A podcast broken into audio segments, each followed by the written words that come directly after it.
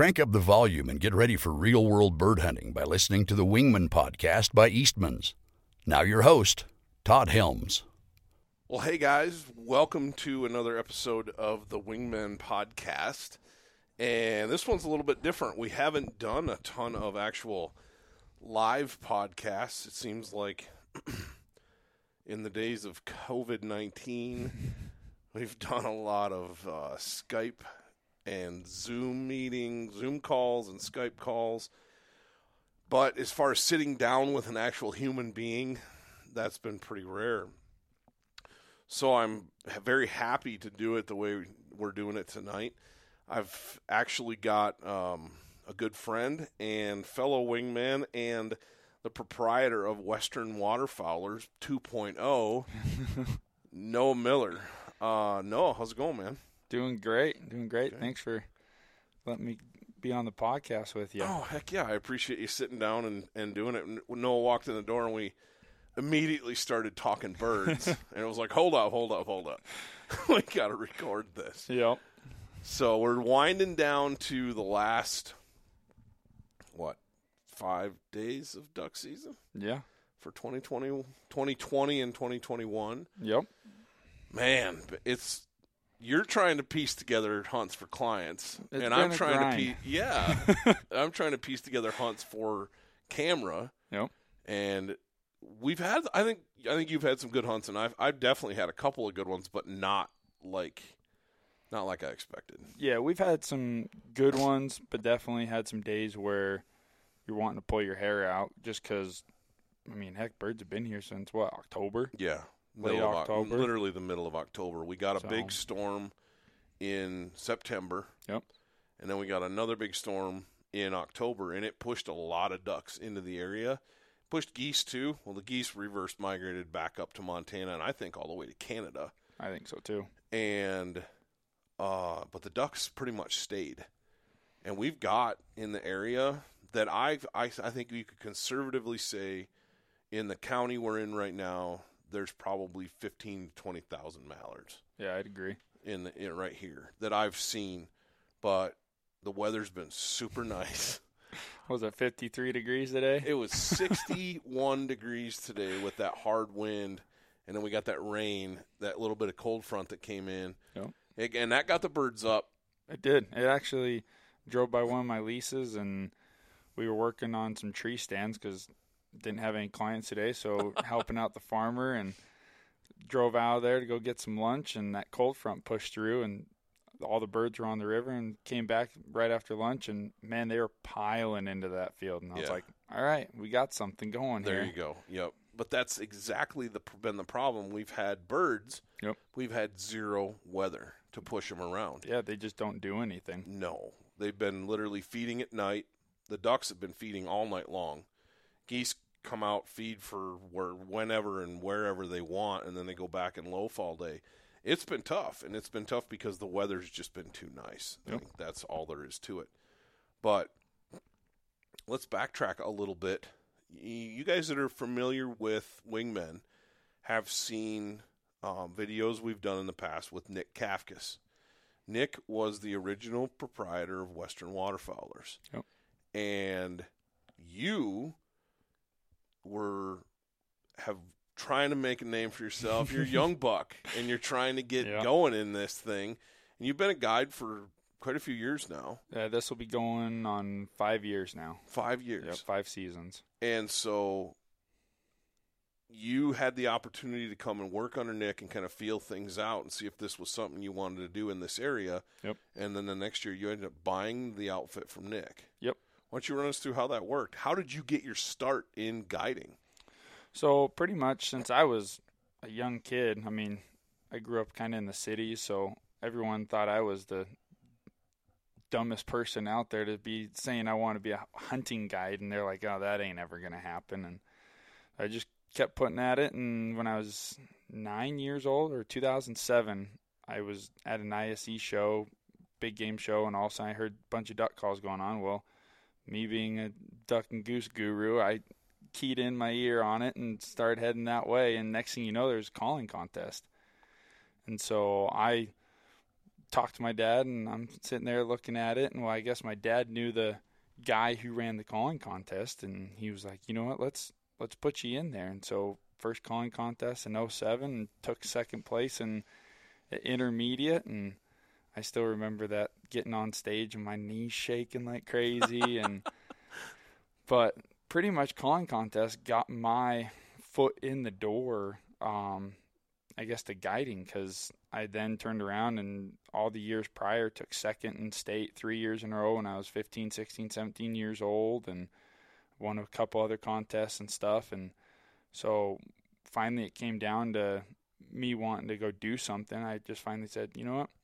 I'm going to send out a bunch of emails. And so I bet you I send out 20 plus emails to guide services. And finally it was uh, Hunt Up North, or not, sorry, not Hunt Up North. It was, uh, oh, what is the name? It was, uh, I can't remember the name it was, to an email. And he was good friends with a guy in western Minnesota, Watson area and he knew he was looking for guides or, or guides, and so he forwarded my email to him. And next thing you know, Chuck um, Ellingson, owner of Watson Hunting uh, Watson uh, Hunting Camp, called me up and started talking to him. And he's like, "Hey, I would really like you to come out." So, 19 years old, moved out and went moved to Minnesota cross country, and I guided out there for three years, and then um, my third year, I just got an invite to come out and hunt out in Wyoming with a guide service, and it was Western Waterfowlers. And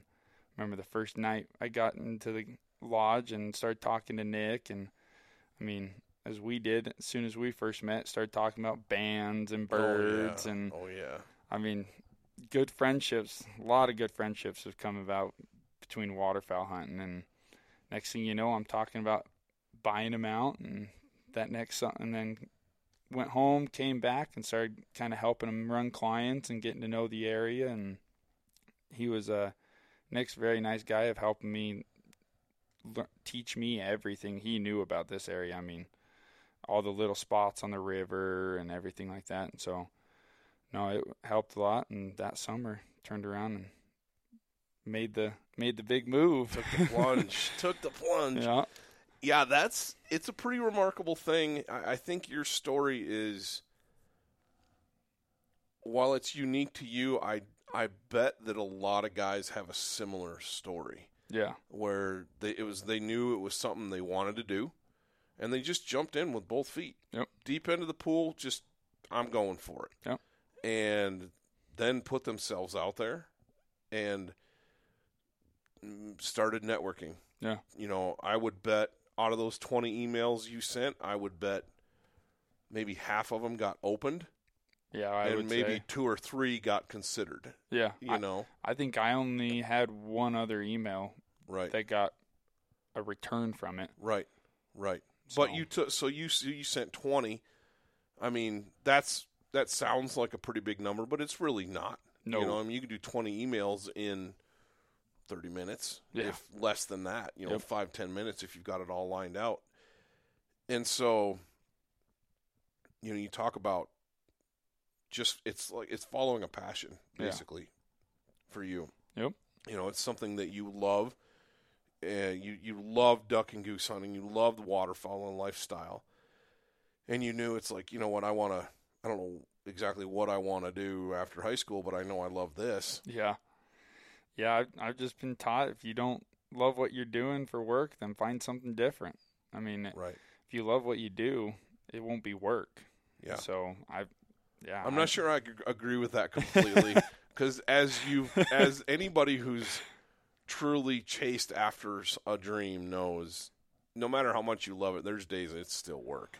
Oh yeah, there's you got your ups and downs. Last year, my first year running, there was I mean, it was a good year.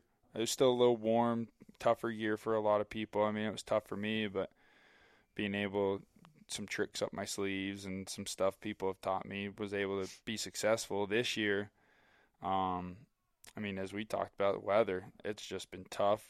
Been able to pull some good numbers out and have happy clients and I mean, a lot of my clients they understand. Hey, it's it's hunting, Right. but yeah, there's it's been a lot of days of grinding No.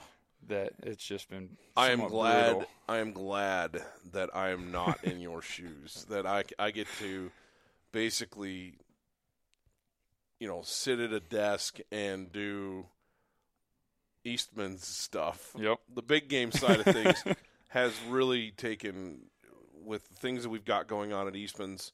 I've been pretty busy with the big game side of things, Yep. and it's it's not been bad because the weather's been so nice that the duck hunting and goose hunting's been slow. Yeah. And we've had some really good days. Um, we're actually going to drop a webisode on Saturday that features basically what the best hunt we've put together so far this year.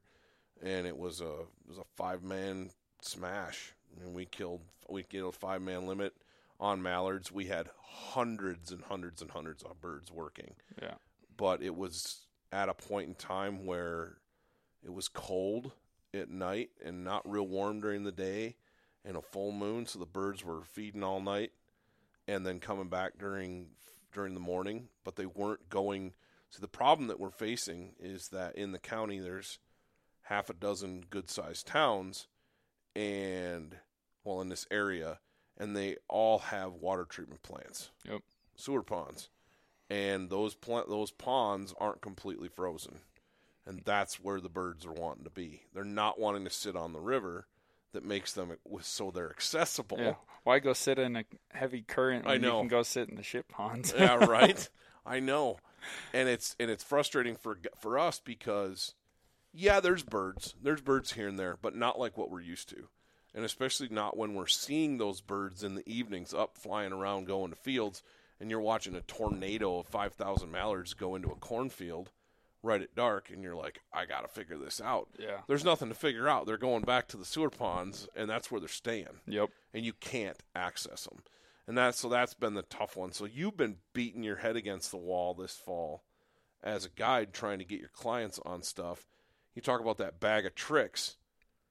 What are some of the things that you have leaned on this year to get people to get your clients birds?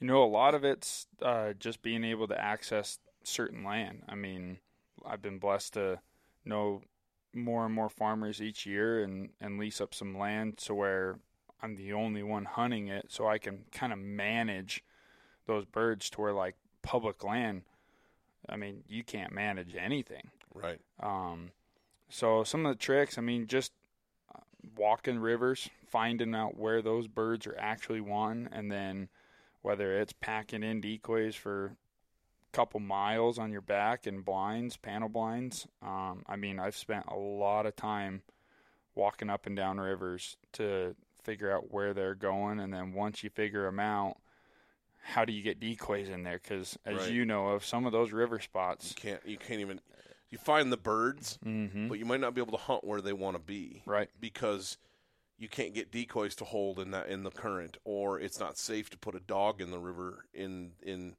that spot. Yep. Or say you can get a dog in right where they where, where, their, where the birds are, but you've only got fifty yards before. There's a lot of Steep considerations. Yeah. anything. There's a lot of considerations, and it's you know I I remember the days of hunting ponds like beaver ponds and Stillwater Yep.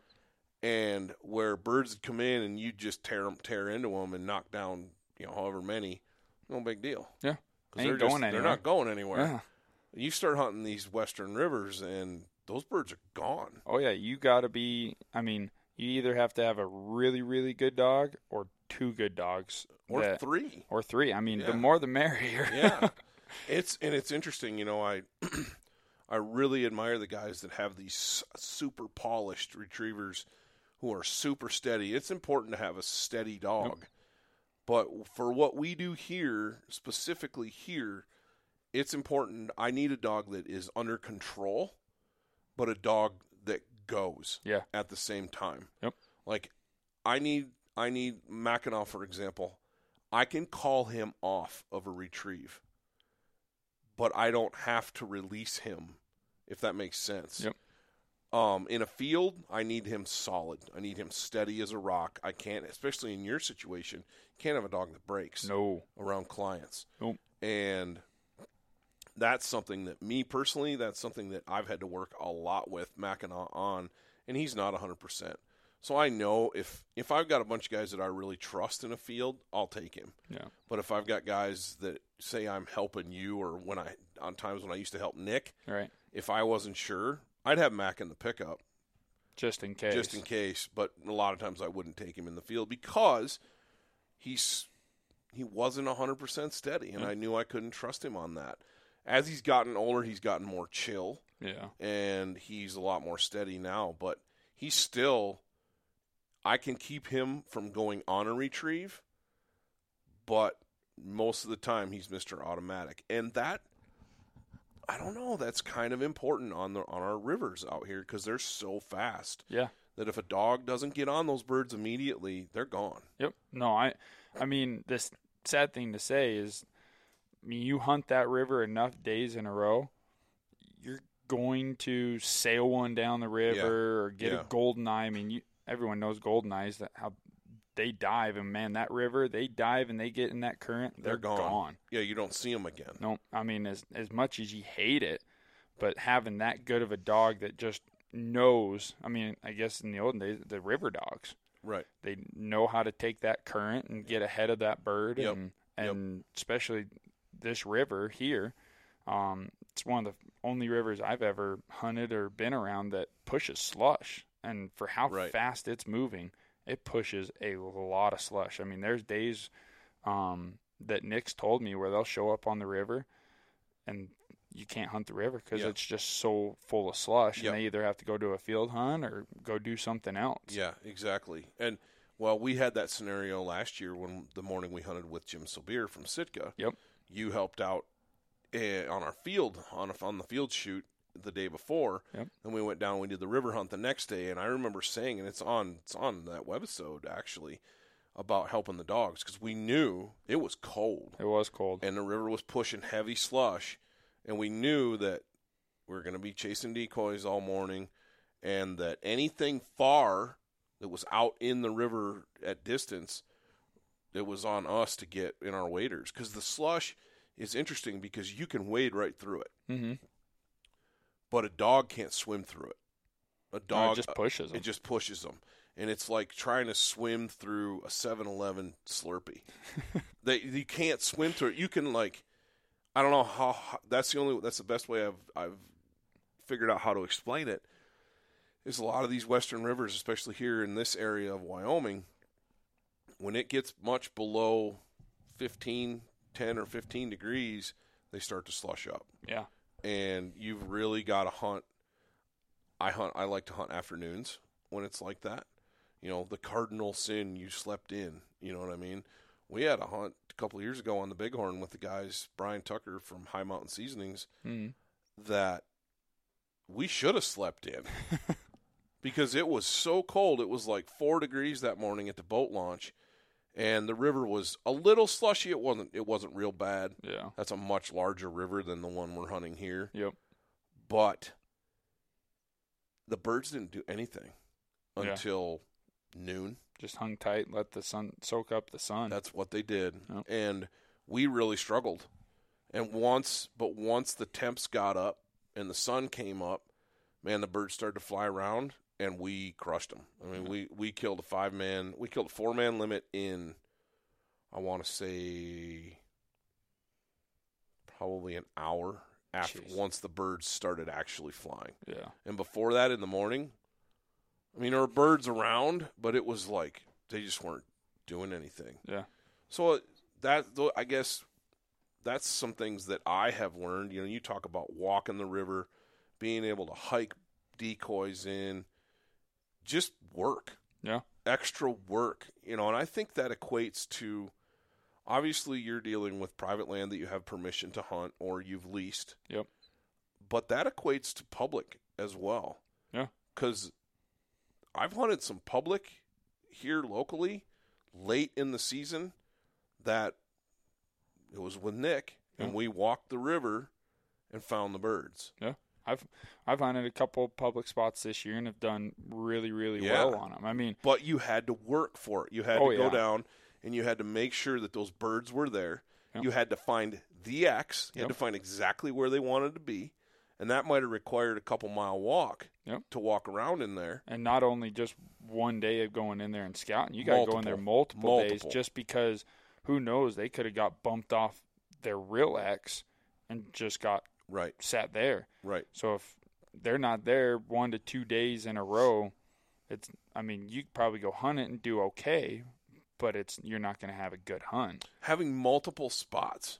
Yep. You know what I mean? Having having your having your honey holes that you know are going to produce birds. Yep. You know whether that be private land or you know, let's say it's it's a private piece that you have access to. Maybe you're, you have exclusive access to it. Maybe you lease it. Maybe you don't. Maybe you just have permission. Right. Whatever. Um. But so so you've got that ace in the hole. Yep. And then you branch out from there. You're like, okay, I know I got this. I know I got birds here. And so I'm going to go on my lunch break from work. I'm, t- I'm thinking like dudes that aren't guides. Yeah. You know, Oh yeah. just regular Joe Blow. I got an hour from I got an hour on my lunch break, and I can be. This piece of public is 15 minutes from where I work. I'm going to go walk that at lunch. Absolutely. I'm going to find those birds, and I'm going to do it multiple days in a row, so I figure out what's going on. So on my day off or on Saturday, Yep. I'm not screwing around in the dark or wondering where I need to be. I know exactly where I need to be, and I get in there two hours early, get set up, and you make plan on making a day out of it. I mean, we used to do that back in Michigan, Yeah. and because we had competition, we were hunting either public property. Yep. Or we were hunting private that a lot of people had access to. We were like we weren't the only ones Yeah. and so it required a lot more work. It required doing what other people won't to get results that other people don't. Yep. I mean, and I would say another, I mean, trick that a lot of people use, and you guys use it all the time, is on X. I mean, Yeah. on X, that's a lifesaver. Yep. I mean, you can get on on X and look around and look at the river, the lay of the round, the way the river bends, and if there's some back eddies or is this public or okay, I can go in, access this spot, walk up, and I should be right there. And I mean, plus you can track it. Yeah. That way in the dark, you're not okay. I need to make a right turn here and accidentally go 20, 30 yards too far Right. and make the wrong Right. turn or something. Well, and and we use OnX. Yeah, I mean, this year, just the way the hunts have been, we've we've stuck to we've stuck to our honey holes. Yep. We haven't branched out very much, but in the past, we used on. Well, we just picked up permission to hunt a piece the other day that I didn't realize I'd actually hunted just downstream from a couple years ago, and it's one of the spots that you actually lease now, I Yep. believe, downstream. And it was funny because I remember before we went in there, we were looking at On X, and there was this big side channel that swept around, and there, there's enough current in it that it doesn't freeze up. Yep. But it's it's very little current, and the ducks love it. They love being in there. And the morning that we hunted, we had scouted that, but it was on pro. It was it's down on the next property. We didn't have permission to be in there. Yep. You do now. Yep. But we sat above that on a big bend, and we killed some birds. But the majority of the birds wanted to go in there. And I remember telling Nick at the time, I said, "Man, if you can figure out who owns that down there, you can get permission from this person, that's where you need to be." Right. because I said that is obviously where those birds want to go. And it was like sitting there watching these birds dump in, and I'm going, "Why are they going down there?" and I'm and I pull up on X, and immediately I looked at it, and went, "That's why." Yep. There's a big side channel down there. Yeah. Then I guarantee you, it's calm, and it's got Russian olives in it, and it's got everything the birds want. Yep. That's why they're in there Yeah. and so being able to look at a piece of property, we do it in big game with big game all the time, where we use OnX to scout a piece of property, or scout a scout ahead. Basically, you don't know, so you're hunting something new. You don't know what's over that ridge, so you're to pull up on X, especially with their new three. Have you seen the new 3D layer? I haven't. Holy smokes! You have Apple or do you have Android? Android. Yeah, it's not. so the, it, it'll be out for Android pretty quick. Gotcha. But they have a new 3D layer, and it's like the 3D mapping. It's like I hate to say it, but it's you know how you used to pull up Google Earth to Yep. look at the 3D everything. Yeah, that's OnX has that now, Jeez. and they have it. It's only available for Apple and desktop right now, iPhones, but it's coming for Android, and so it's it's a game changer Jeez. Because espe- excited then. especially for big game because you look you can look at it and go i don't know what's over that finger ridge that's in front of me i've never been in here i, I wonder if it's worth going up there Mhm. you could pull up that 3d layer and it's going to show you instead of just topography lines like the hybrid version where Yep. you've got aerial you've got satellite imagery overlaid on topography or vice versa this is going to show you the 3d of exactly how that looks Yep.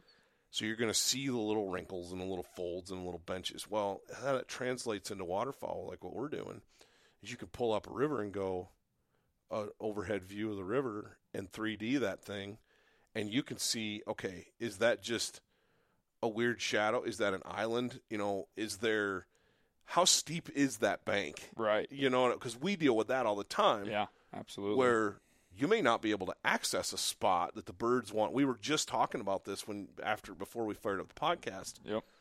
We have a spot that we're going to hit in these last few days of season here that is the where you got to hide against literally like a vertical cliff. Yeah. It's shallow. The river's really shallow and slow. It's kind of a back eddy deal.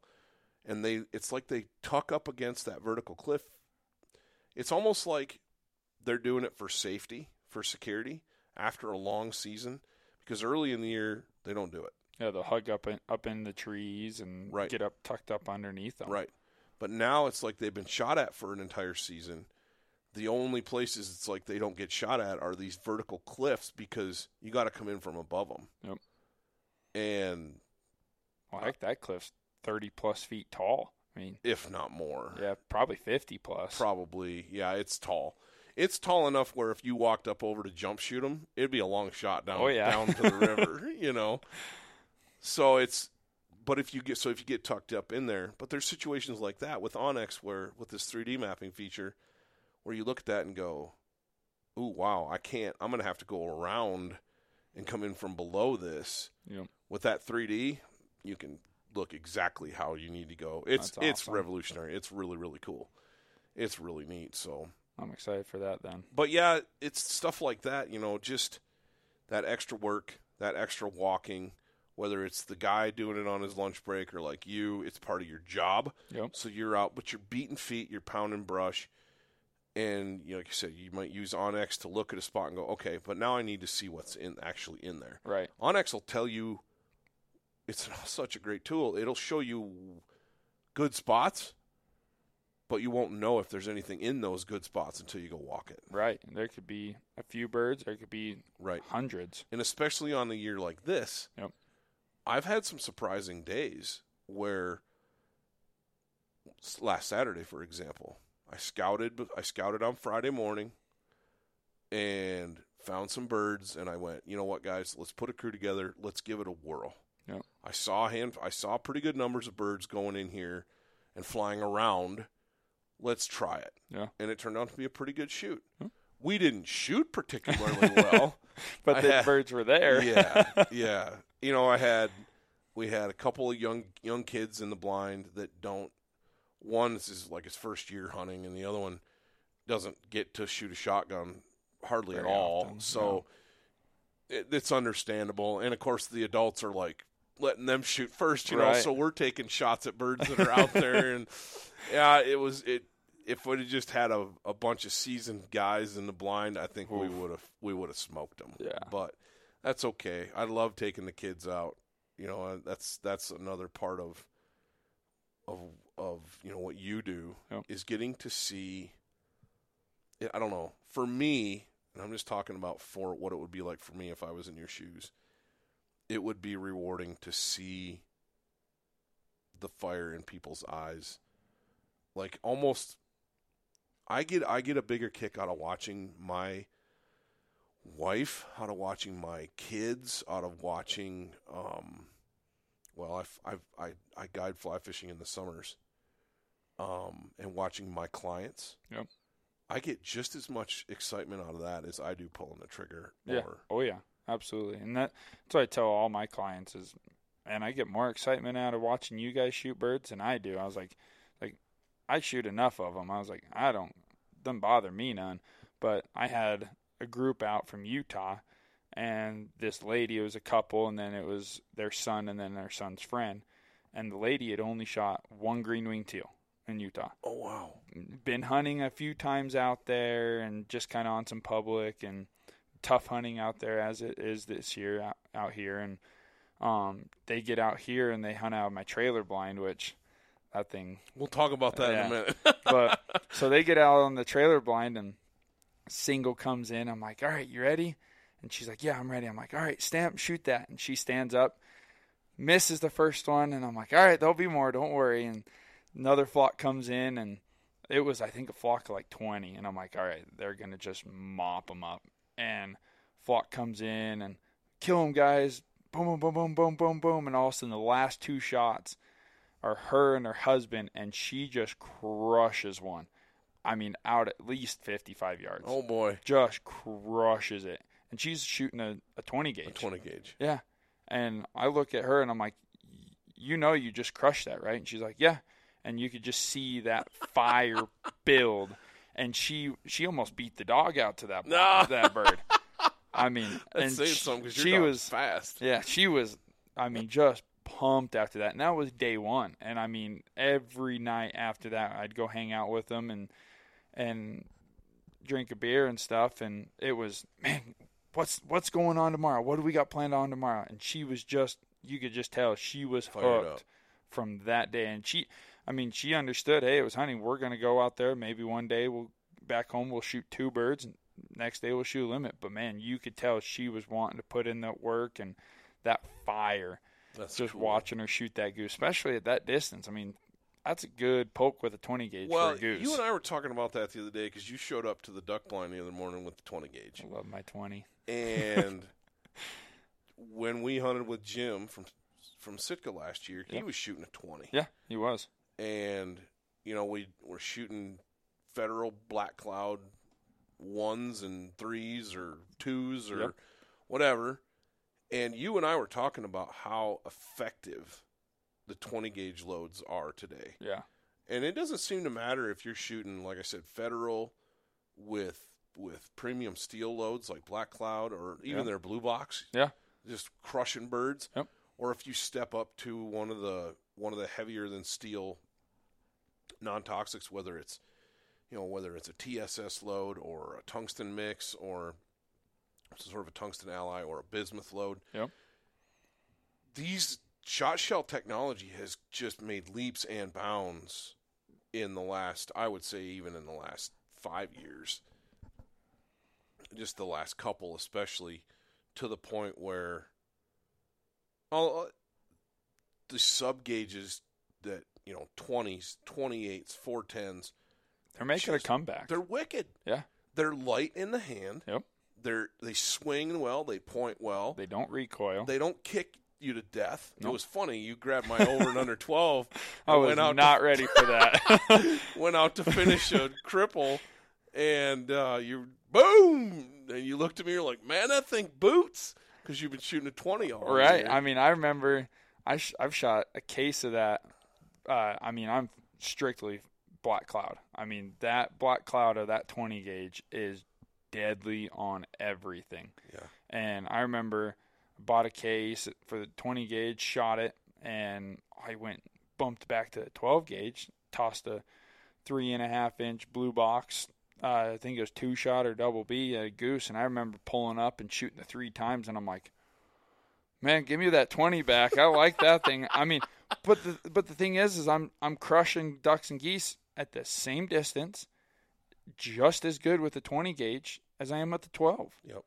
Yep. I mean, and you're choking it well you know you've got a you're shooting an aftermarket choke yep, which there's so many good aftermarket chokes now too. I mean, tons and tons and tons. Yep. And and factory chokes are great. They are. Everything is so much better than it used to be.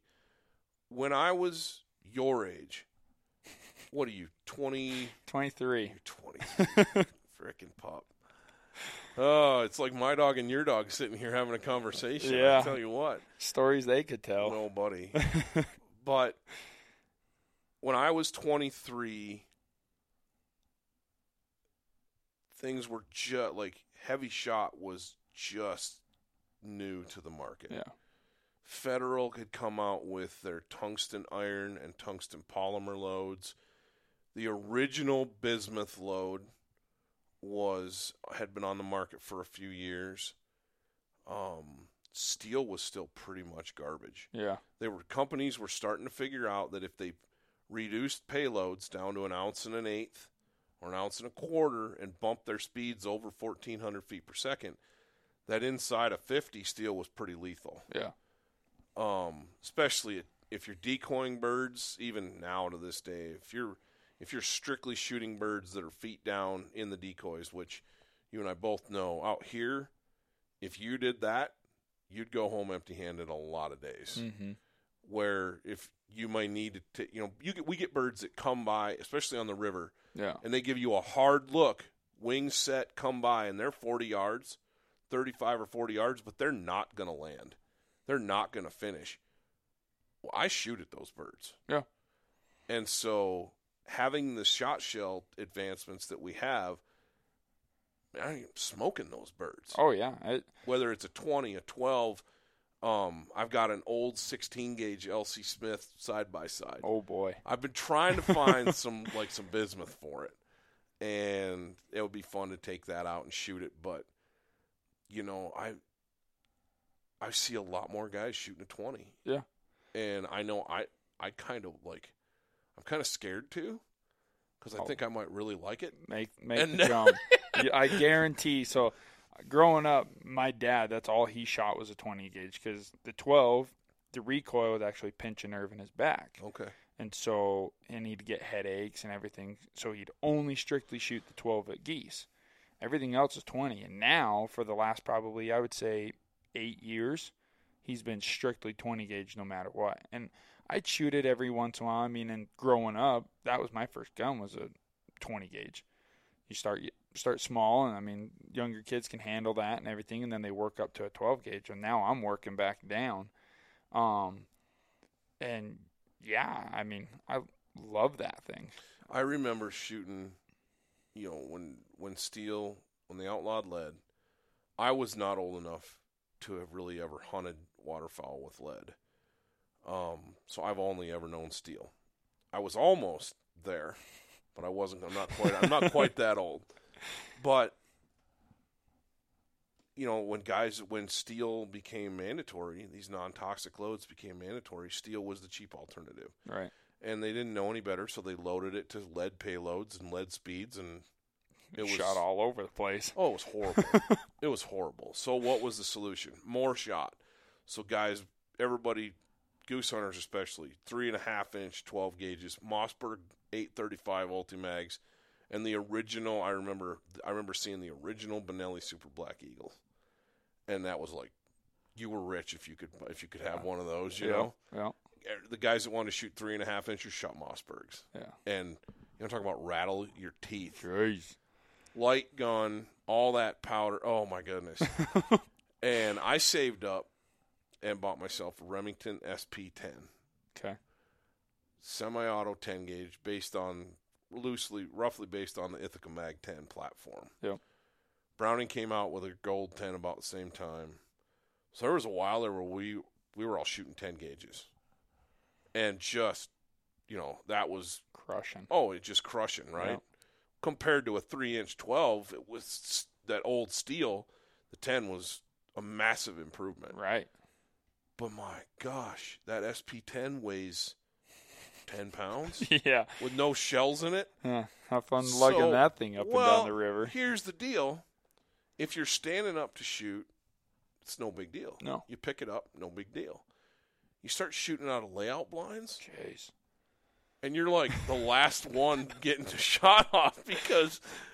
you know, you need all that firepower to reach out and touch them because Right. you, you, are not fast enough to shoot first or no, second. No. So the funny thing was, about the time that we started hunting out of a lot of layout blinds, that was the thing. Sean Stahl and I had this conversation. This is going to lead into your trailer blind. Yeah. Sean Stahl, well, a lot of guys and I have talked about it, but Sean and I had a very good conversation about the revolution or re-evolution or whatever you want to call it. Basically, the cyclical nature of what works on birds and what doesn't. Yeah. Whether it's calls, whether it's decoys, whether it's decoy setups, whether it's hunting the edges in an A-frame or laying out in the middle in on backboards or Yep. or layouts. So it all what goes what goes around comes around. I remember when we all hunted out of like pits, or we built big hay bale style blinds in fields, or we hunted out of fence rows. Yeah. Well, Bert and we got, it got so it was really tough to kill those birds after the first few days. So then we started hunting on layouts, and it was revolutionary. How you do, you're you're finishing birds three feet off your boot off your boot bag. Yeah. I You mean, I remember watching videos, birds landing on the Oh, layout yeah. blinds. I've had them do it. Yeah. I've literally had them do it, Yep. and land in between you and insane stuff. But you got to grab your gun pretty much with one hand Yep. and sit up, and you're shooting from a very restricted position on your rear end. yeah. a 11 pound or 12 pound gun is not real conducive to doing that. You got to be you got to be a pretty strong individual to pull that off. Yeah. And I mean, I've always been a pretty stout guy, and so that was never really a big deal. But I remember when I made when I started shooting my duck gun, Yeah. I had a, a Browning Gold Stalker at the time. Okay. This is, dude, this is 20 some years ago. and that gun, that Browning Gold Stalker, was light as a feather. It's just a 3 inch 12. And I. I don't think I might not have had any shells for my 10 or I don't remember what happened, but I had that gun one morning in the layouts and I sat up and I tripled out of the first flock like fast. Yeah. And I went, hey, I kind of like that. that gun's really quick. yeah.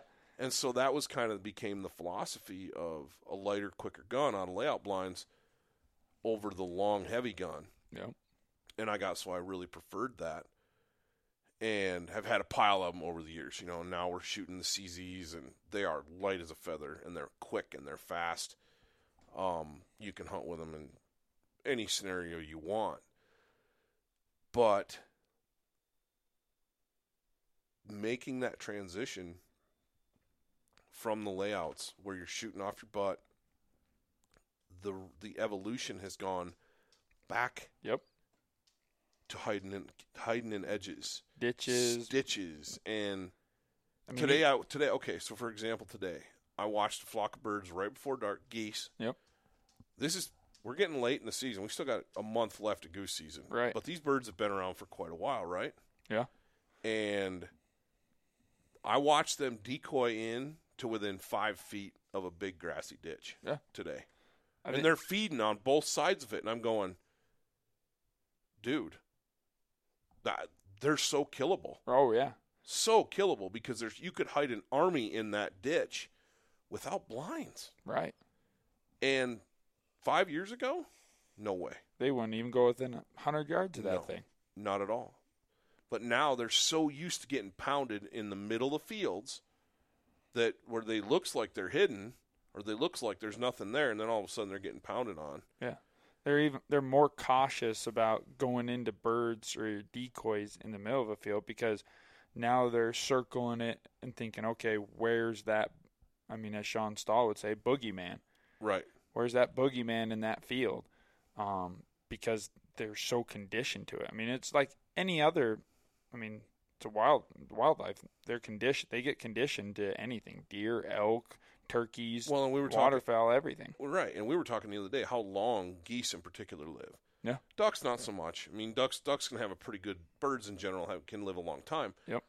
Um, ducks, but geese, holy smokes! Oh, they're I mean, some of those giant Canadas that we killed, I killed a bird. I told you this story the other day. I killed a giant Canada in Michigan that was banded as an adult, and I killed it, and the band was like 14 years old. Yeah. And he was banded as, a as a gander. He was banded as an adult. So It's like, how old was that bird when he was banned? How old was that bird? Right. You know what I mean? 20? Yeah. 25? I, mean, don't know. I, have got on my lanyard. I've got two 16 year old bands, and Jeez. I know one of them. Um, he was banded as an adult. Um, I mean, yeah, who knows? And I, I remember taking that band off that bird, and it broke because Wow, it was, was that- worn it was that so thin. I- I mean, I barely just pulled it with a pair of pliers, and it popped off. And then this last year, a buddy of mine back in Utah, he shot a tw- his kid shot a 20 year old band, Jeez. and and it's just like man, So you think about that, and you think about what we were just saying about they get conditioned. Yep. And they get so they don't want to land around other birds in the middle of a field. We're watching that. We're watching that very thing going on right now, where birds there'll be a big group, big wad out in the middle of a barley field or corn stubble, and the birds, the other birds, won't land with them. They'll land Off to the 60, side. 70 yards away, Yep. and then they'll walk in. Yep. Whereas I watched the first group land next to that ditch tonight, and they decoyed right in with another group that was already there, and then two other groups came right in behind them and decoy and landed right in with them. Yeah. Didn't even really swing. Got the wind right, dumped in. Yep. And I'm thinking to myself, man, ten years ago the geese would not do that. no, So this is where this is where you're trailer blind the which redneck is school bus. incredibly unique. and you told me how you were going to do this. I, I had a vision of those ice shanties that they use in the Upper Midwest, Minnesota, Wisconsin, Michigan, and in Canada, that are trailers. Yep. Camper And trailers, I they're mean, yeah, to they're us. camper trailer. They're an enclosed trailer. Yeah. And you pull them out on the ice. You get where you want to be. You flip a switch or whatever, and you lower them down, and they sit flush on the ice. Then you got holes in the floor, and you pull the panels up, drill your holes, and you're fishing. Well, direct TV's going on. Right. A couch. You got Right, a right. stove. You got all Beds, that. bunk beds, you got all that different stuff, and that's that's a different story. But you kind of modeled your blind Yep. that you're using this year on that same principle. I gotta believe you picked that up while you're from your time in Minnesota. Absolutely. So when I was in Minnesota, um, I guided for a guy in South Dakota that had a trailer blind.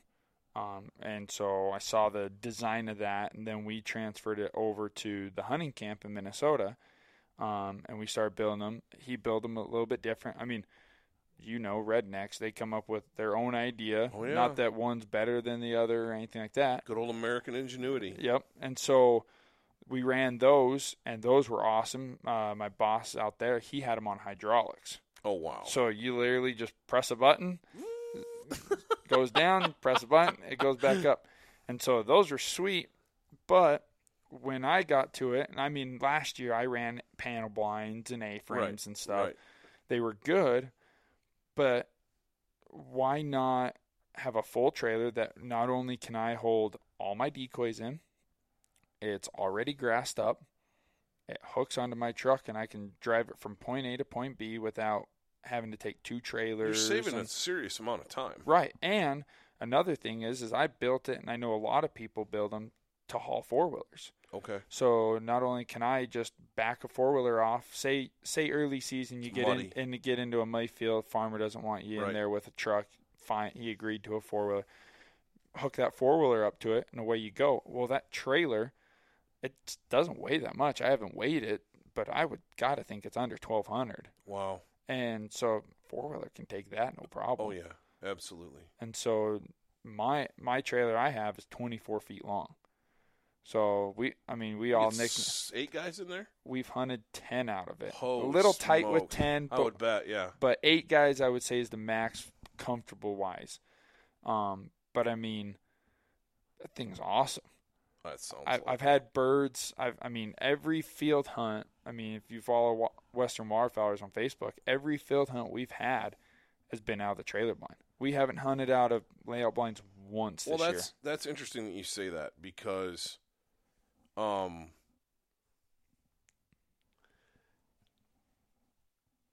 have you? I was just going to ask you: Have you used your layouts at all. Nope. That's interesting. So you're finding then that right now you're not needing a lot of flexibility. Not really as of right now. Now, um, the one field I've hunted, I've killed, I've shot limits out of them three different days within a month and a half span, and it's the same birds in there. Now I know after that third hunt, I could tell they were a little weary of it. Sure. They got used to it, but they we still killed a six man limit out of it. And you still finish birds. Right. I mean, And they're going to get leery of anything. If you're pounding on birds that regularly in the same spot, they're going to get leery of any setup. absolutely. It doesn't matter what it is or where you where in the field you're set up. Yep. They're just going to get more more wary. Yeah. Just because they're getting shot at. Yeah, and I mean the the nice thing about it um, is I can take that thing in the dirt in a dirt field. I can take it in a wheat field, cornfield, anything I want. And I can't remember who said it, but um, I think it was maybe Fred Zink, but I can't say for sure he said it. But I think he said one A frame looks good in the field, four looks better Four looks better because I've it heard- actually looks like an actual ditch Yeah, out I've there. heard. I don't remember who said it either, but I've heard that. I've heard that expression, and yeah, looks like a ditch line. Looks Yep. like something. It Like looks low more nat- spot, no more something. natural. And I That's mean, crazy. And you'd think those birds would would know that. You know, they spend because our geese here love bare dirt fields, love them. and I Don't get it. No, I don't understand it. But they love 'em. I'm looking around, going, "What in the world is there out here to eat?" And you walk around and you look, and okay, most of them are beet fields. Yep. And there's pieces of beet top or chunks of beet out there. That's got to be what those birds are picking through. Yep. The other thing I think that the, the reason they like it is it's secure. Yeah, there's, there's There's nothing no out there way that anything's going to get to them out there without them seeing it. Mm-hmm. unless and you s- got a pit. Right, right. I mean, good luck getting that out here. Well, guys, just yeah, there's no way. There's no, and I don't blame landowners for that because once you dig a pit in a field, it's almost impossible to get it filled back in the right way. well, and another thing is, is most of these farmers out here they're running cows. Right? So now you got a 20, 20 foot pit out there Oh, that a cow can fall into. Yeah. Can you imagine? No. Hey, let's go out and jump in our pit, and there's a cow in there. You know what I mean? How Oh, are you going to get that out? Right. Good grief! Crane yeah, or something. Yeah, just dig a ramp. yeah, so that's interesting. I have yet to hunt out of it with you because you've been a busy guy. Um, we actually got to hunt together for the first time this year, just the other day. Yep. Um, but I'm looking forward to late Goose getting in, and Oh, we're gonna put a pile down. it's Don't to be worry. awesome. I'm looking forward to that because hopefully we get some weather. It's coming. It's in the it's forecast. yeah, it's got to. It's it's got to. I don't think we're going to get it in time to end off our duck season, but late Goose could be good. Yeah. could be really good. So, kind of, we're I'm I'm excited for that. I'm excited to see how that thing works because I loved shooting standing up. Oh, it's You shoot so much better when you're standing up right. And on not, your feet. I've had, I had just a group of clients or a little group of older gentlemen. Um, started guiding them when I first started guiding in in Minnesota. It was actually South Dakota is where I met them running snow goose hunts, and they were out of layout blinds. And I told them last year they came out and hunted with me, and we hunted two days on the river and one day we were hunt, out of panel blinds. And he's like, "Oh, I'm glad you're not using layout blinds because he's like it's getting tougher." Yeah, And and this I know year, my I, my dad's almost seventy and he hates hunting out of layouts. yeah, and He'll actually like, nah, I'll go sit in a fence row. yeah. You know, Yeah, and so I told them about this trailer blind, and they were like pumped about it. that's awesome. And I mean, it's trailer blind six feet wide. So right now, I just got propane heaters in there that I can Right. move around. But this next year, I'm gonna weld a platform in there and actually pipe in like six sunflower heaters in there, so that way I can. I can have sunflower heaters in there. I'm gonna have a shelf. I mean, it's it's gonna be even better than what it is this year Wow. and people are already like, yeah, we want to hunt out of that thing next Yeah. year. It'll it'll be interesting to see how long how long your hunting stays good with it. Yeah, that's You what know, I'm. if I'm it- curious about I'm too. betting I'm betting within three or four years, Yeah. you're gonna have you're gonna be back to layouts Yep. or you know, but it's but that's the thing is there's gonna be times when you're still gonna be able to use that. Right. And you look at some of these some of these ditch lines and things on the edges of these fields. If the birds are close, you just put that up. Or if it's a dirt field, Yep. instead of putting it out in the middle, you put it on the edge Yeah. where you can hide it. You know, no big deal. There's still going to be times in corn stubble where you got to be out in the middle of it or whatever. Like the hunt we did last year, I'm sure we could have used it and it probably would have worked Oh, like yeah. a charm. Probably Yeah. better than the layouts because we would. A lot of the birds wanted in behind us. Yep. That's always a pain. I think, I bet it's safer Oh yeah. to hunt out of because guys aren't twisting around, getting twisted up. They're Shooting not over each other's heads. Yeah, everything. shooting over each other's heads or stepping in and out over their guns.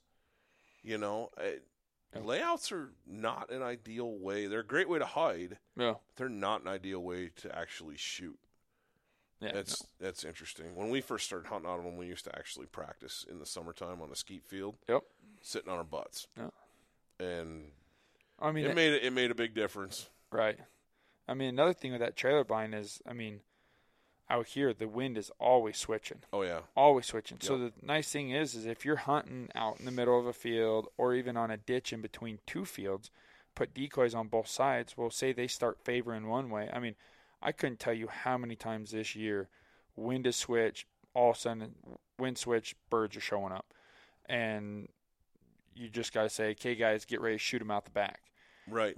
And with the chairs I have in there, I have sw- Rogers swivel chairs, so they swivel around. swivel around and they shoot out the back, and it's not a big deal. No, With they're not layout tangled up. Oh, you can't do you'd it with be screwed. I mean, you can't do it. I, I mean, us younger people, we can get away with it a little bit because we can spin around on our knees and pull out the back. But, quickly. Yep.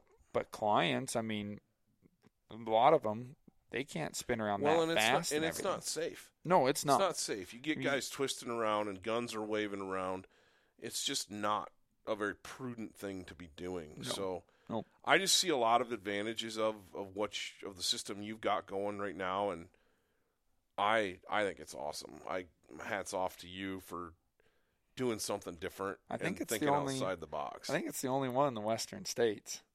it may be. I mean, you should see the looks I get driving down the down the road. People are like looking at me like, "What the heck is this well, guy at doing?" first blush, it looks like a duck boat. yeah, pretty much. It looks like a big long duck boat. And in the Midwest or or down in down in Utah, that's what people would think it was. They wouldn't think twice. Oh, it's a duck boat. And then you pull it out in the field and drop it down and start pulling stuff out of it, and they're like, "That's not a duck boat. What is Yeah. that?" I would bet you money. I mean, I I spend a lot of time cruising social media. I talk to a lot of people, a lot of waterfowlers. I between Facebook, Instagram, YouTube, you name it. I've not seen one out here like yours. Now I could be wrong. yeah, I, I, could like I, I could said, be wrong, but you're definitely a pioneer in in that regard. And I I don't think you're going to be alone. I mean, I think there's there's a handful of other outfitters in the area where we are. They'll they'll, They'll catch key on. on. Yeah, They'll catch on. yeah. I They'll mean, the thing that helped me the most is knowing about that. right. I mean, you you try explaining an ice castle fish house or anything Right. like that to people in Unless Utah they've or Idaho, seen one. and yeah, unless they've seen one, they have no clue. They're like, concept. "What? What?" Well, you pull up a YouTube video and be like, "This is what I'm talking about." Yeah. and they're like, "Oh," but yeah, I I think that I think they are going to get popular, and then by the time they get popular, they'll quit working. Yep. It's like spinning wing decoys. You know, everybody knows when they first came out, they thought about outlawing them because they were so effective, and all the old guard was like, "Just give it a couple years, Yeah. the birds will get used to them." And now I just saw a post on the Wyoming waterfowlers group on Facebook this is before you before you came over tonight. That guy asked, um, "Hey, I want to add, I want to add a spinning wing Yep, saw that post. to to my spread. Do you think it works? You know, yes or no, yada yada." And a friend of mine who I go to church with, Tyler Davidson, answered. I think it was the first comment that answered. He said, uh, "It depends." you know, Oh, and. I, it's and he's and Tyler's spot on with that because it is true. It does depend. It you know it depends. Are you hunting a field? Yeah. Is it cloudy? Is it sunny? Yep. If you're hunting water, is it cloudy? Is it sunny? Is it are the birds are they fresh birds? Are they stale birds? It cost us birds the other day because I hadn't used one in a spot, um, and decided I'm gonna I'm gonna I'm gonna give it a whirl. Yeah. I should have known better because it was a cloudy morning, and I thought, you know what, I'm just gonna run it. Right. You, you just never know. You never know. The first two groups of birds, and I mean big groups of birds, decoyed in upriver and wanted to float in. And they had to float by the spinner to get to us. Yeah. They get to the spinner, flush to go upriver, fly away from it. Yeah. And so I yanked it, and then later in the day, the sun uh, kind of clouds burned off a little, got a little bit of sun, and I put it downstream, kind of on the downstream edge of the decoys, away from the blind, kind of up, tucked in some brush, and actually finished some birds Yeah. w- with it. And it was like, so it varied even in the same day. And I think, again, it's going to go back to that. Birds are going to get used to things.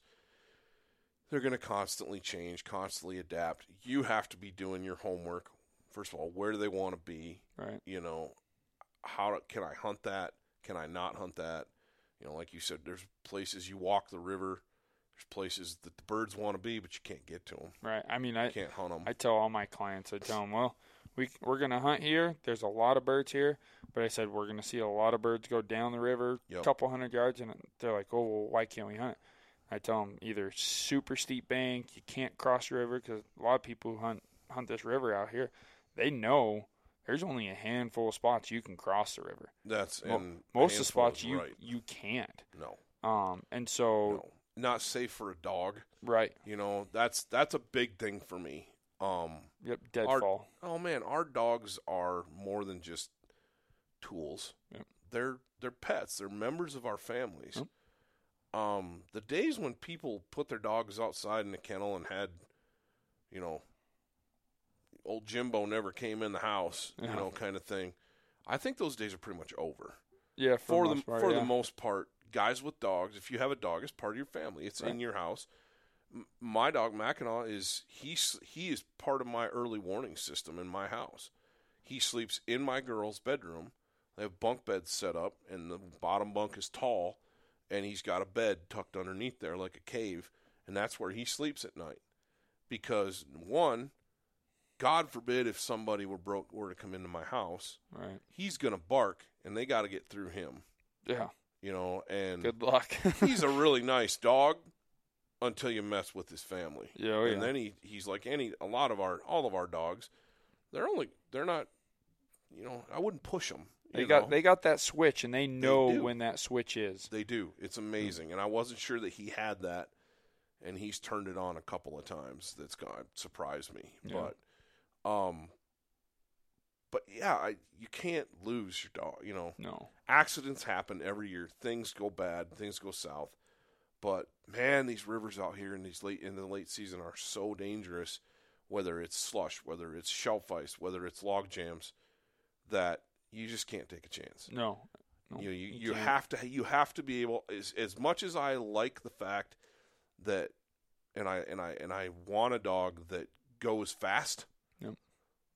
I've got to be able to control that dog at the same time Right. you know, I had to I've pulled him off of retrieves. No bird, come here. And because I knew he didn't have enough room, he might have gotten the bird, but he wasn't going to be sweep down. He wasn't going to be able to make it past that log jam. Yep. So, Yeah, and that's another big thing is you got to have a dog that minds whether it's with a shock collar. You can give them a little, hey, yep. I mean, because a little lot of dogs have those. They have a big drive. You just gotta give them a little reminder Right. and say, "Hey, come Right. back." But for most part, I mean, yeah, Yeah, and so, you know, that's part of finding birds on the river. You find them and you got to make sure you can actually get to them or get it get them out, you know. Yep. But I don't know. There's hunting out hunting here is definitely unique. Um, I can tell lots of stories about the days in Michigan where we hunted late season. The only thing was open were little spring fed spots or little creeks or stuff, but Yep. not like here, not No. like these western rivers. But it's so different. It's so unique that I would bet that some of your techniques and tactics, especially field hunting, because it's pretty straightforward on the river. You find where the birds are birds want to be. If you can, you set up there. Yep. Pretty straightforward. Yep. It's work. Sometimes it's really hard to get in there, but that's it's pretty straightforward. Yeah. Fields are different. Absolutely. Fields are different. Fields have there's technique with fields, there's tactics with fields. What do your tactics look like here versus where you started the game in the Midwest? Um, I mean, Midwest, we're we're hunting a lot of little geese, um, with big geese mixed in, but we're we're hunting birds that are 30, 40,000 on the refuge. And they're Wow. coming out and they're I mean, if you don't get those first two or three flocks to work you, they're just going to lunch line over you. Sure. Um, I mean, it it sucks, but it's what happens a lot, especially when they get conditioned. Um, out here, they don't get as much pressure, which is nice. Um, but I mean, from what I've learned back there, Utah, I never, I, we hardly ever hunted fields. It was all marsh. There's Sure. not very many fields in Utah that you get hunt. Now I'm getting a little more fields, so pretty much cut my teeth learning how to hunt fields in Minnesota. Okay. And so Minnesota, we'd run mainly layout blinds. We did a few A frames, but it was all layout blinds. Um, whether it was field edges, and then decoy wise, we were running. I mean, we'd run anywhere from twenty to hundred dozen full bodies. Wow. I mean, You're looking at hours of set, you know, an hour in the morning of setup time, yeah, if not more. yep. And I mean, with when we're setting that many decoys, we would always set them at night. Sure. That way, I mean, because Let the birds leave, go out, set them on the X, yep, and then go get some sleep. yep. Because then you can sleep in in the morning. right, you don't have to wake up at three o'clock Oh in the my morning. gosh, yeah. and go set decoys, you've already set decoys till midnight that night. hmm Which me personally, that's what I like. I know some guides they like waking up super early and going to send decoys. Have at it. Go for it. I'm the sleep. I'm the sleep-in guy. I'll burn them. I'll burn them off with a torch in the morning if I need to. yep. or Rub, spray some rubbing alcohol on them and Right. get the frost off. Yeah. Right. But um, I mean, I would say a lot of if someone it comes out here and they want to get a little better at field hunting out here in the West, I would say just like I would probably what anyone else would say is pay attention to those birds. See how they're sitting. Are they sitting in family groups? Are they sitting in a donut spread? I mean, literally, I've seen a, a lot of fields this year, and this year we've had a lot of little geese around. I don't know what it is. If I clean birds from our our Sunday afternoon hunt. Yep. It's Wednesday. I like to hang my birds for a couple of days. Yep. Um, and I clean birds tonight after work, and there were it was it was almost 50-50 down the middle. Yeah, little I geese had- and big I geese. I had little geese and big geese, and I mean, I'm not talking like juvies and adults. I'm talking Lessers. these are different species. These Yeah. are different subspecies of birds. Yep. I won't say we had giants in there because technically a giant's a non-migratory Canada, right? Right. But these things were big birds. I mean, I had a couple of birds that I would guarantee you were pushing 15 pounds. Yeah. You know, they were big enough that my three-year-old, they were tall. They're longer than my three-year-old. Oh, I remember carrying them out. Yeah, they were heavy, and then the others were three, four pounds. Yeah. you know, and short beak, short bills, Yep. totally different subspecies. Pipsqueaks. Yep, yep, and they're all mixed in together. Yeah, I, and so I've seen de- I've seen geese out in a field, literally sitting in a donut. Like Hmm. I've driven by the field, pulled over, pulled up the binos, and sat there and been like, "Why are they sitting in a donut?" Like literally, they'd be in a 80 yard circle, and there'd be 500 geese out there, and they'd be in a circle, and the kill hole, I guess you could say, or the Right. middle of it, Right, 40 yards wide right. and flock of birds come in, they circle it, land literally right in the middle of that. Right, in the, opening. middle. Yep. You know, it's. I bet if you walked out there, there's a perfect circle, like tractor tire circle, Mhm. that those birds have found a spot where there was some grain spilled or Yep. there was something, and they're lined up like cows at a feed trough. Yep.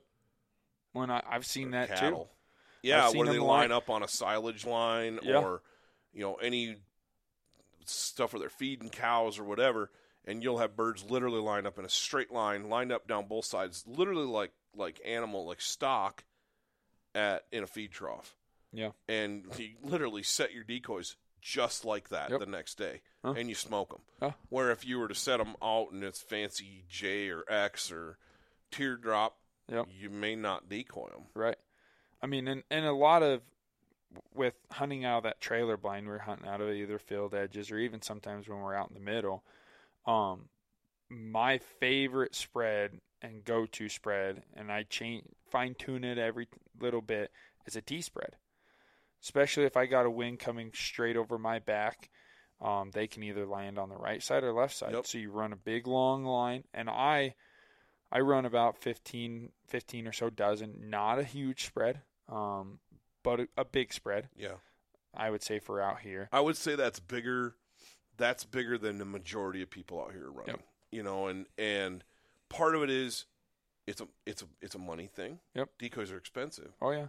and so especially full bodies and guys are just starting to make the plunge into in back back into silhouettes Yeah. whether it's you know i don't care what brand that what brand you're running but guys are starting to realize dang these things work they're Yep. effective and i can put 10 dozen of them in the trunk of my Toyota Corolla. Right. right. I can use my I can use my commuter at 35 miles to the gallon and go on birds, you know. and Right. Save all that diesel because I don't need to burn it up, but The I tou- w- I would say you're right. I would say you're right. Do you mix in silhouettes? I do. The only the thing that out here that's tough, and I'm starting to get a few different ideas and tricks to get silhouettes in the ground, is out here the frost. It's frozen. I mean, it is frozen solid. And our ground is hard anyway. yep. If by the time because we're so dry here, it's everything's irrigated. Yep. and whether it's whether it's gated pipe, whether it's pivot, whether it's doesn't matter what it is. The only way you can grow crops above five thousand feet is to irrigate it. Right. That's just the way it goes. You know, you, the line, John Wayne's line from the movie McLintock. Everybody knows you can't farm the Mesa Verde. You know, it's true, and Right. that's where we're at. It's forty five hundred to fifty five to six thousand feet on farm ground Yeah. around here, and so it's it's got to be irrigated. Well, they turn the water off on that stuff for harvest. It dries it out. It turns Hard as a rock. hard pan. Yep. And so, yeah, well, how are you getting your silhouettes in the ground? So mainly just a rubber mallet as of right now. Um, I'm Just gonna- pounding them in. Yep, and I mean the thing is, is you don't have to pound them in super far, Right. half inch to an inch. As long as they hold up within a good amount of wind, you're gonna kill birds. Now, if you got decoys laying on the side, you ain't not gonna. They're gonna flyer off of it. Right. Um, so usually I'm running. I I love running sleeper shells. Sleeper shells are like my go-to. I mean, I can go out in a field and put out ten dozen sleeper shells and kill a lot of birds. But, um, fifteen dozen full bodies, and I would say anywhere from five to ten dozen silhouettes. Nice. So I'm mixing. and there's lots that. of products out there. I mean, you've got like a dive bomb has Yeah. the has a product. I think there's a lot of companies that have products for pounding, Yep. putting holes in the ground that you put your silhouettes in. right. Those are like crucial. I mean, you could use a cordless drill. You could do. Right. There's lots of things you could do. Because I mean, if you're rubber mallet pounding five dozen silhouettes in the ground, that's that's time consuming. Right. Right. And I mean, right now, um, I just bought some new decoys. Um, they're black and white SX full bodies. Nice. And I will say I'm in love with those things. They pop in a field. Yep. I mean, back in the day, they ran the black and white Yep. silhouettes. Yep. Or good grief on water, they ran milk jugs or bleach jugs painted black. Absolutely. Yeah, Mm. I mean, this stuff. Sean Stahl and I talked about this at ad nauseum. This is not rocket science. No. What worked for guys 30 years ago still works, Right. or it's working again, I should say. Yep. Give it a few years, you'll have to make a thing. But yeah, we. I mean, when we first started using silhouettes, they were homemade. Yeah. They were homemade. They were pieces of plywood, thin plywood with a a piece of lat, you know, sticking off of it that you sharpened to a point, whatever, and you painted them black and white. Right. And you killed birds. Oh, I remember absolutely. the first the first silhouettes I had. A lot of what we hunted were dairy farm pastures, they're just grass pastures. Grass inch tall. I It's mean, an, it's mowed right down, but Right. the geese can still graze it. Yep. And there was no agriculture where I lived, you know, and so at this point in time, anyway, you might get an oat field every now and then, a stub, oat stubble field, but for the most part, you're hunting these pastures, these these cow pastures, and farmers wouldn't let you drive in them. Nope. Nope, you're not driving through my, you're not driving around out there. So back in those days, we were still using like Magnum and Super Magnum Carry-Lite shell decoys. Well, you can't lug very many of those No. the distance you need to carry them to get into some of those fields.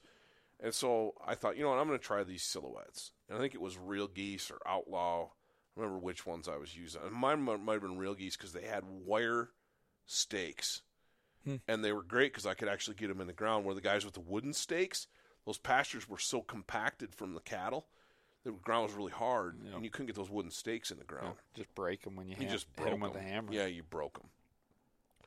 But I remember, and we didn't use layouts. We either hid in the edges of trees or brush piles, or a lot of times we just clustered the sh- clustered the decoys together real tight and laid in them. Right. Well, it was revolutionary. Now that I look back on it, we killed a ton of birds just lay, laying on our stomachs Yeah. And just hop up on your knees and shoot. Oh, I remember doing that as a kid all the time. Oh man! and now it's like that's what everybody do. It's what all these all these small goose guys are doing. All these all these snow goose guys are doing is they're laying in the decoys with on backboards and mm-hmm. no no cover. They're just laying there in whites or Yep. you know whatever. And we did that, and it works. It still works. It worked back then, and it still works to this day. Yeah. And so it's interesting to hear. It's interesting to hear your take on things. You know, I've obviously hunted with you and hunted with Nick enough to to know what you do and, and kind of how you do it. And but it's mm. interesting to hear you talk about it and kind of explain it because I think I do think there's a lot of guys that are that are that want to know more. Yeah. You know, that they they want to know more and I don't care how old you are. Some of you know, age is not a determination of experience Right. necessarily. I know a lot of guys that are in their that are my age in their 40s or 50s or 60s who are just now getting into, especially here. Yeah. Guys guys in their 50s and 60s are going, "Man, it's not very much fun to go beat around in the mountains and chasing elk and mule deer." You shoot once, and if you're a good shot, all the work begins now. Well, and it's hard if you don't have horses. Right. It's like, man, packing out elk in your 50s and 60s. I don't enjoy packing them out, and I'm in my early. I'm 42, and you know it's not something that I go. Man, I can't wait to pack out an elk this fall. I do it. It's part of the ex. It's you do it. You, know, Right. you kill your bull, you pack it out. It's just part of the game. Right. But it's not like I lay awake at night thinking about how awesome packing out elk uh, is. You get excited Yeah, for it. no, I'm not one of those guys. I'm, I, yeah, no. You're not the only one. but so I think a lot of guys, especially in the West, are looking around and they're seeing opportunities at geese, especially. Yep. We winter the West winters the Central Flyway and Pacific Flyways of in Wyoming, Montana, Idaho, uh, Colorado, Utah. We winter a lot of birds We do.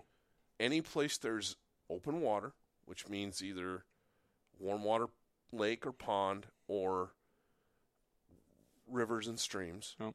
and there's a little bit of ag, those birds will stay all winter long, Yeah. if long as they can get to food. Yep. And so it's an opera, and we have long seasons. You know, they start in November, October, November, and they run. We still got a month.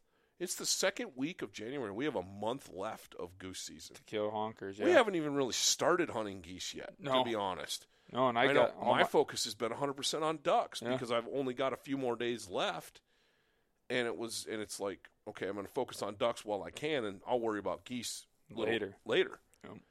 And I think a lot of guys see that and they're looking at these winners and they're going, "Man, this is an opportunity that I'm missing out on. Or Yeah. I've been missing out on. I want I want to I want to try this." right.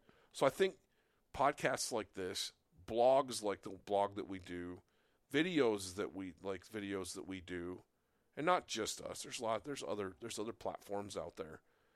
But talking and you know listening. There's lots of resources, Yep.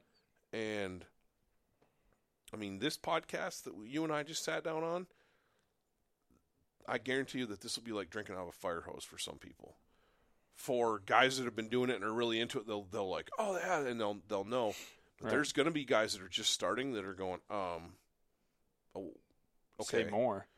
Right. Yeah. Right. And that's that's the goal. You know, that's the goal where it it's it's so nice to get you on the podcast. I wish I'd have been doing this podcast when Nick was still around. Mm. I would have liked to get him on one too, and I may call him and, and we may do one. But you know, you're you're here right now, and you're in the thick of it, and I it's it's refreshing for me because there's a 20 year difference in our ages to sit down and listen to someone with a fresh perspective Yeah. like you that's that's coming at this with the same passion that I still have but it's coming at it from a c- completely different generation um, it's cool to see Yeah. it's really cool to see And I mean, I would say another thing is is all these things we've been bouncing back and forth between each other with decoys or blinds or anything like that. I mean, try them and then go try and fi- try new stuff. I mean, I'm always you can ask anyone I hunt with, I am always changing decoys. right I've never not set a decoy spread in the morning. First flock comes, or even shot a limit over them and not move a decoy. I'm always- always moving That's decoys. always the joke. That's always there's always one guy that's doing that. And the rest of us are sitting in the blind going, "You want a donut? You want a cup of coffee? Cuz dude, you're driving us nuts. or hey, can we help? And you're like, no. I mean, You're the- working, but you're working through stuff in your head. yeah, and I mean, I'm always, um, I'm pretty sure it was Scott Thrinan, owner of Molt Gear. He said the best scouters are the best hunters because you're always scouting birds. You're watching them. You're learning how they're how they're sitting in a field, how they're feeding into the wind. If it's a high wind, um, if it's no wind, they're kind of more spread out. That's all those things. And man, when I get done doing the decoy spread, everyone hops in the blind. I kind of hang out. I stand up. I look at the decoys. And I'm like, all right, I need to fix that. I need to fix that. And do then I go. thing. Then I go do it, and people are like, "You need help?" And I'm like, "No, No, I'm just I- working through I- stuff. I'm just, I'm just trying to make it goosey looking." I do this. I do. This, I do the same thing, you know. And we have, we have our spots. Everybody's got their spots, but we've got the the one little duck spot down here on the river that we hunt a lot for a lot of reasons. One, it's it's a consistent producer. Um, two, it's close. Yep. And three, it's you kind of get. So you enjoy hunting, you know. You, you Right. enjoy just going down to the blind. it's the go-to. Yeah, you know. But if you set your decoys and you do it at the same time every single time, the birds are going to notice. So I'm constantly thinking about how do I do this different. You know, the other day, the last couple times I've hauled down. Last time we went, I hauled down a dozen goose decoys, Yep. and I hauled down a dozen mallard full bodies, Yep. and I set them on this gravel bar. And then I set the floaters up a little bit different and just tweaking things to try to make it look a little different. But I don't know. It's interesting. Um, man, we've been talking for like oh, well over an hour. So Gonna have to do some editing. yeah, it's okay. that's that's what Luke's for. So, but we're gonna get out tomorrow morning and go chase some ducks, and we'll get you back on. I'm excited for the last few days of, of season Yeah, me too. duck season and then some late goose and we'll do some more of these be thinking about maybe topics that you want to talk about Okay. um, i know i'd like to pick your brain about calling Okay. you're one of the best callers that i've ever had the privilege of hunting with Appreciate it. and that's not an accident you know that's something that that's that's a craft that you have honed a skill that you have developed and i'd like to hear your thoughts on it you know Yeah. i've I've had a lot of I've had some some pretty A list guys on the podcast and kind of pick their brains about some things too.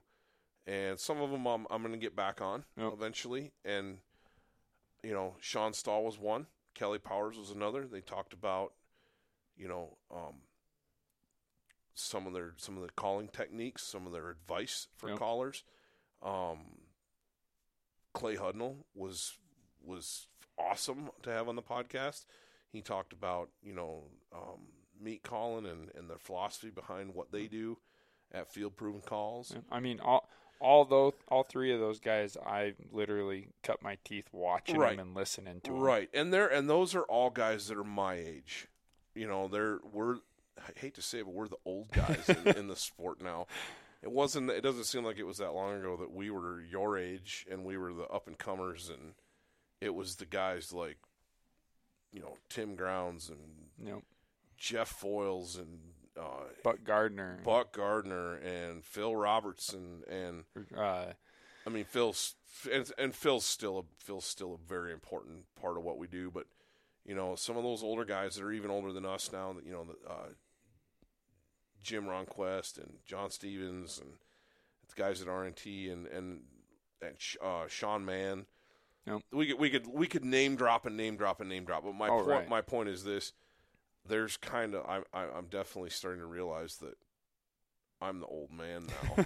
you know and especially I've, I've kind of gravitated back to shooting it over and under, you know, and it's like, man, am I going to start wearing tweed, and smoking a pipe pretty soon, or what?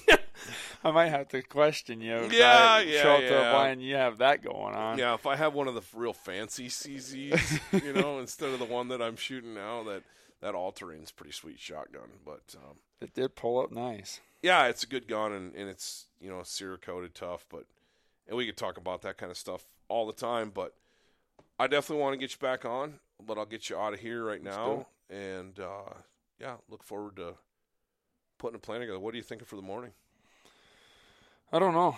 I haven't figured, quite figured out whether I might know my dad wants to go shoot chukars, and I'm more of a waterfowl guy. Like if I can call at it, I, that's gotta- what I'm. you what I'm keyed old- to. You got to keep the old man happy though. Yeah, he's been helping me out this year, especially with being a little tougher year. I'm out with clients almost all day, and he's out scouting. So go do something he wants to go There do for go. a little bit. There So, you go. Well, we've got a handful of days left. Yeah.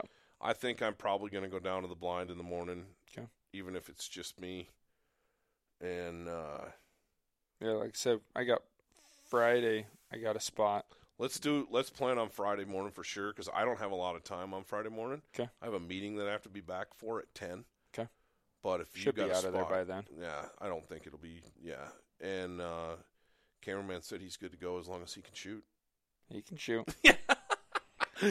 All right. Don't so- know how good he can shoot, but he can shoot. Oh, he's just fine.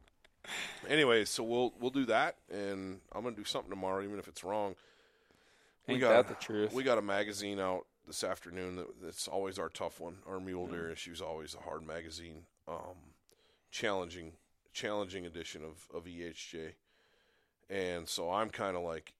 I need a breather in the morning, and I think a morning in the duck blind, even if it's just me and the dog, yeah, would be a welcome thing. So. yeah. Uh, You can't go wrong with that. Well, and if I go solo, I'm not going to tear them up. You know, I won't. I won't shoot into any big groups, and I'll shoot at singles and pairs, and. I'm not going to mess anything up doing that way. But I think that's how Friday will be. I think it'll be a single pair day and just sit there and take turns, which uh, I, that's, I, that's, that's so a gentleman's fun. hunt. That's right. that's, That's a right. gentleman's hunt. Those are a lot of fun. I may take the 20 gauge. That's what I'll be shooting. I know my If dad. they're going to be that. If they're going to be that close, I'm taking Oh, a it'll- 20. It'll be. I mean, when we hunted a few weeks, no, it was about a month ago. We hunted down there, and the birds finally got back in there. But when we hunted it, it was 15 yards. Improved cylinder and a, Oh, jeez. and 20 gauge. Yep. I'm looking forward to that. That'll be a cool one. Hopefully, we can get a bunch of good footage because this year's been stale. You know, we've had we've been kind of forced to hunt the same stuff, the same scenarios, Same birds. the same birds over and over and over again. So something new will be really cool. I'm so- excited. Thanks, Noah. Thank Appreciate you. you being on. Absolutely. All right, man. Hey, guys, thanks for listening to this episode of the Wingman Podcast. And I hope you enjoy what you're hearing. Noah's a phenomenal guest. He's, I tell you what, for a 23 year old guy, he is a fount of knowledge. And it's it's a pleasure to be able to hunt with him. It's a pleasure to be able to sit down and do a podcast with him. So, hope you enjoyed it as much as we have. Make sure you uh, give us give us a review on SoundCloud or whatever platform you're listening to us on. Make sure you're you give us a like and a follow so we can keep bringing you more of this content and let us know in our in your review or in your comments let us know what other what else you want to hear is it more tactics is it gear Do you want uh, what do you who do you want on the podcast for guests? We'll do our best to bring you what you want to hear. Hey, thanks for listening. Until next time, we'll see you in the field.